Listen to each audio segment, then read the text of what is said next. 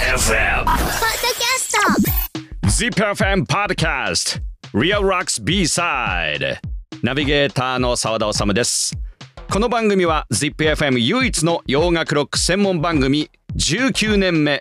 リアルロックスをナビゲートする私澤田治がオンエアでは言い切れない伝えきれないことや音楽の話。時には音楽以外の話題などをお届けするポッドキャストです。さあ20回目となります。リアルロックス B サイド。前回19回目と同じくロックとは全く関係ないトピックにロックバカ澤田治が挑みます。題してロックバカでもわかるコロナのあれこれ。日常生活において気になるトピックを少しだけ深掘りしたいと思います。リアルロックス番外編ですね。え前回のロックバカでもわかるコロナのあれこれ。宮崎大学で大腸菌などの微生物を研究している塩田拓也博士にコロナに関する基本的な知識を教えていただきました。えーまあ、その後ですね、えー私澤田また素朴な疑問が湧いてきまして、え塩田博士に再び質問をぶつけてみました。その質問とはコロナに感染する人としない人がいるのはなぜ？それでは20回目のリアルロックス B サイドですさあということで塩田博士今日もよろしくお願いしますよろしくお願いします。いやもうね今日はねもう端的に聞きますよもう単刀直入にはい。世間を賑わしている困った野郎コロナウイルスですけどもはい。人の体に入っても我々の体に入っても感染する人としない人いるでしょ？はい。あれはどう違うんですか？あれは何が起こってんですか？えっと、結局、はい。その、よく言われるのが、あの、特にワクチンが広まる前によく言われてたのは、あの、うん。免疫力を高めるために健康的な生活をお願いしますみたいな。ああ言われます。言われわれますね。てたじゃないですか。はい。で、基本的に人間の体はいろんなものにこうさらされてるじゃないですか。はいそのコロナウイルス以外にも、僕らの皮膚にはもう何万何千っていう細菌が住んでるし、腸の中にもいろんな菌が住んでるんですけど、こいつらとの共存してると。で、その中で、こう、たまに攻撃してくるやつが出てくるんですけど、はい自然免疫って言って普段からこう対抗する手段を持ってるんですよ。で免疫力を高めておけば高めておくほどそういうの力が強いから感染しない人が出てくると。で一方で、はいこう寝不足とか栄養不足とかで、うんこう免疫力が落ちてくるとそういうのをすり抜けてしまうと次感染してしまう。えじゃあ人間の体はもともとそのウイルスが入ってきてもやっつけるなんかそういう場所があるってこと？はい。例えば有名なんで言ったら白血球とかはあの外部から入ってきたやつをこう食べたりすると。食べるでまあそういうので免疫というかそういう防御をしてるという感じですね。はで一方でそういうのを超えてしまってこう発熱とかするじゃないですか、はいいわゆる感染して発熱とかしてしまうと、ん今度はどうするかっていうとこう相手のことを研究勉強してちゃんと理解した上で、えっと、攻撃すると。でまあその研究勉強が簡単に言うとこう手配写真を撮るって感じなんですよね。いこの人はやばいよみたいなねはい、はい。ウイルスが入ってきたらやべえ形のウイルスが入ってきたと。うん。で写真を撮ってこういうやつが入ってきたらこう忘れないように。こういうやつが入ってきたらすぐさま、こいつのここが弱いからここを掴んで叩けばいけるぞっていうのが出てくると、でこれがまあ免疫ってやつなんですよ。免疫。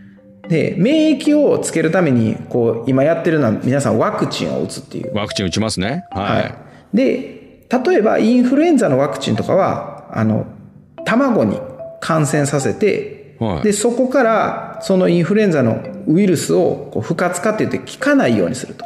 例えば包丁を持ってるうん。人がいると。はい。包丁を持ってるめっちゃ人相の悪い人がいるとしてその包丁を取り上げた状態で僕らの体に打つと、おう。そしたらその人は暴れられないから包丁を取り上げてるからね。変にしおるけどでも人相悪いし忘れないと。おなんか暴れ暴れたりはしないけどこの人ちょっと怪しいぞ。怖そうだぞ。やばいからちょっと覚えとこうみたいな。覚えとこう。はい。で次に包丁を持って本物が入ってきた時にいやこいつやばいやつやんということで緊急システムが発動できるようになってると。でやっつけることができると。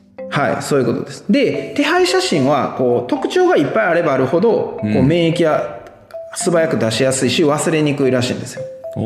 で、えあの、コロナウイルスのワクチンに関しては、あの、スパイクタンパク質って呼ばれる一つの部分だけの情報を僕らの体に打ち込むんですよね。一つの部分だけ打ち込む。はい。なんで、手配写真で言うと、本当耳タブぐらいの情報しかないんですよ。少ないな情報。だから、この耳タブ入ってきたら、あの、免疫システム作動させて、みたいな感じで、僕らの体に覚えさせてるから、例えば今、デルタとかオミクロンとか、いろいろ出てきてるじゃないですか。はいあれ、耳タブの形がちょっとずつ違うんですよ。だから、ね。うん耳タブの形がちょろっと違うから、あれ？これに反応していい？んあれ？ちょっと前覚えろって言われたら耳タブと形ちゃうねんけどっていうので、こう、すり抜けられるという。そういうことなんだ。そうなんですよ。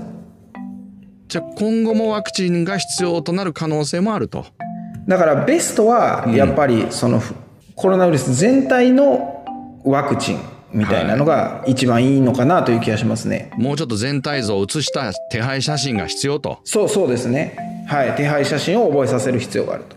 で、それか、まあもちろん感染した後に飲んで効く薬みたいな。うん。のができてくると、まあ、非常にいいのかなという気がするんですけどとりあえず手配写真としては今情報量が少なすぎると要はモンタージュ写真でうん。こう特徴が全く捉えられてなかったらやっぱりいつまでたっても捕まらないじゃないですか そうですね。耳タブじゃ捕まんないですね。そうそういうことですねなるほど。勉強になりましたよ、塩田はい博士。ありがとうございますありがとうございました。はいありがとうございました本日はここまでです。少し沢田賢くなった気がします。いかがでしたでしょうか？塩田博士に聞いてみたいことがある方、素朴な質問でももちろん OK です。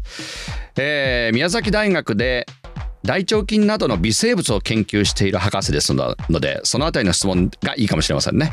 じゃなくても多分答えてくれると思います。ZIPFM ウェブサイトメッセージからリアルロックスまでお寄せください。